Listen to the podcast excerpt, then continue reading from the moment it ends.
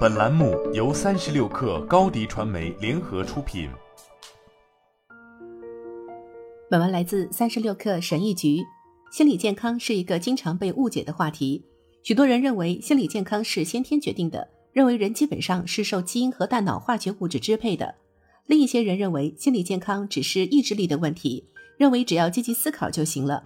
但事实并非是这样，心理健康不是命运或一个先天决定的问题。它主要是一个关乎习惯的问题。下面这四个习惯可以改善你的心理健康：一、对自己的思想要感到好奇。原认知是观察和思考自己的思想及其运作方式的能力，是保持长期心理健康的关键因素。大多数人的行为都是自动发生的，尤其是在有强烈情绪的时候。冲动不仅会导致错误的决定，还会阻止我们对自己有新的了解。当你学会对自己的思想感到好奇时，自我意识的觉醒和成长就离你不远了。二，对自己的苦难要有同情心。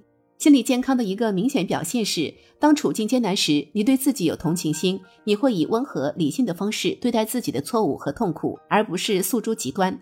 根据我作为一名心理学家的经验，我的每一位客户都有一个共同点，那就是他们缺乏自我同情的习惯。自我同情意味着在痛苦的时候，你会像对待好朋友一样对待自己，以一种移情、平衡、非评判的方式对待自己。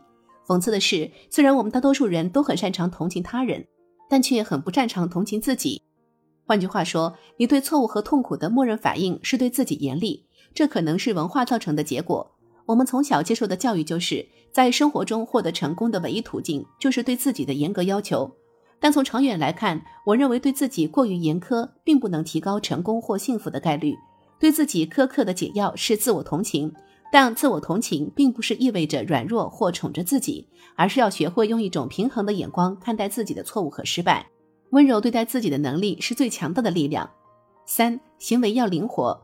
精神健康不佳的一个标志是行为死板，而如果一个人思维和处事灵活的话，则是更健康的情感生活的关键。我们都倾向于习惯性的对压力和痛苦情绪做出反应。我们一旦开始感觉不好，默认的行为就开始了，通常没有多少主动的意识。但问题是，你不能在做同样的事情的同时期待新的结果。不要墨守成规，试着灵活应对困难，尝试新的行为。当你想指责别人时，试着闭嘴；当你想孤立自己时，试着打电话给朋友倾诉，试试看会发生什么。研究他人，注意你所崇拜的那些人是如何应对困难情况和压力的，他们会有什么不同？对我来说会是什么样子？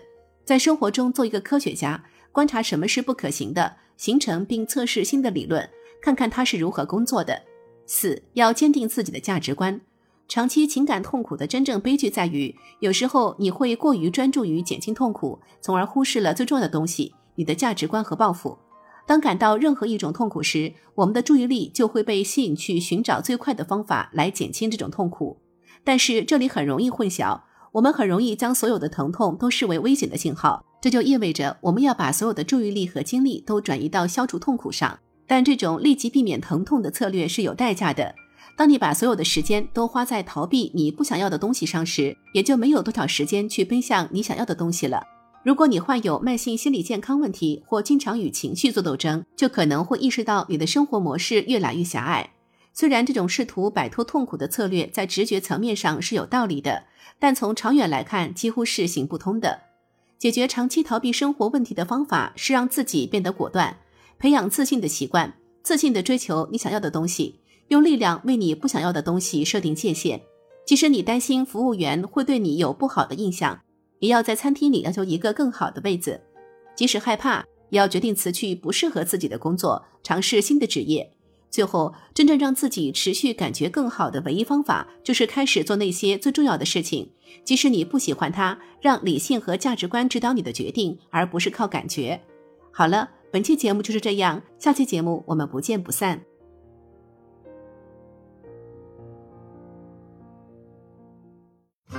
品牌蓝 V 想涨粉就找高迪传媒，微信搜索高迪传媒，开启链接吧。